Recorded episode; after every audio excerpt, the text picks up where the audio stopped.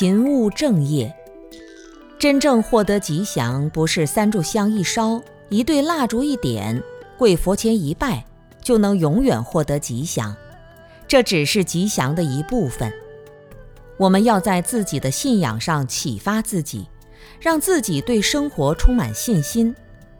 圆满觉悟的圣人告诉我们，一切法都要从自身开始去实践。如果做一天和尚撞一天钟，得过且过，听天由命，就没有进步可言。如果没有进步，徒生贪嗔痴烦恼，其实就是在退步。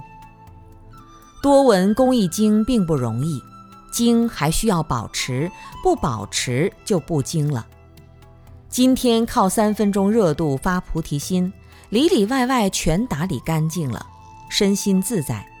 结果一个星期之后又泄气了，就像获得冠军的人没能连冠，也会被淘汰掉。每一次听闻教法，都是在反复训练自己的性情。性情的培养是需要长期的训练，并在这个过程中获得快乐，慢慢的培养自己。让自己的生活充满乐趣。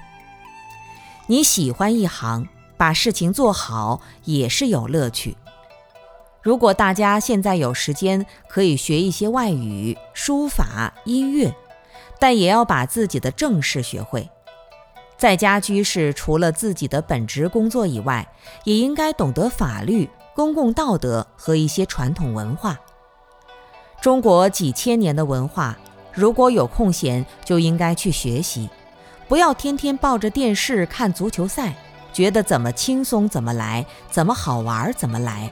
这样的人生，表面看上去很风光自由，但其实骨子里面、脑子里面是没有多少东西的。如果一个人个性张扬、口无遮拦，这些毛病习气没有改变的话，即使从他身上看不出问题。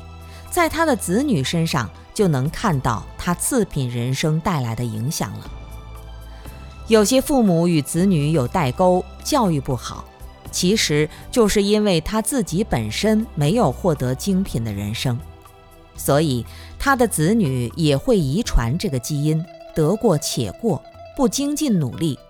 因此，一个家庭、一个家族，如果没有一样拿得出来能够让别人称赞的，那这个家族也是很窝囊了。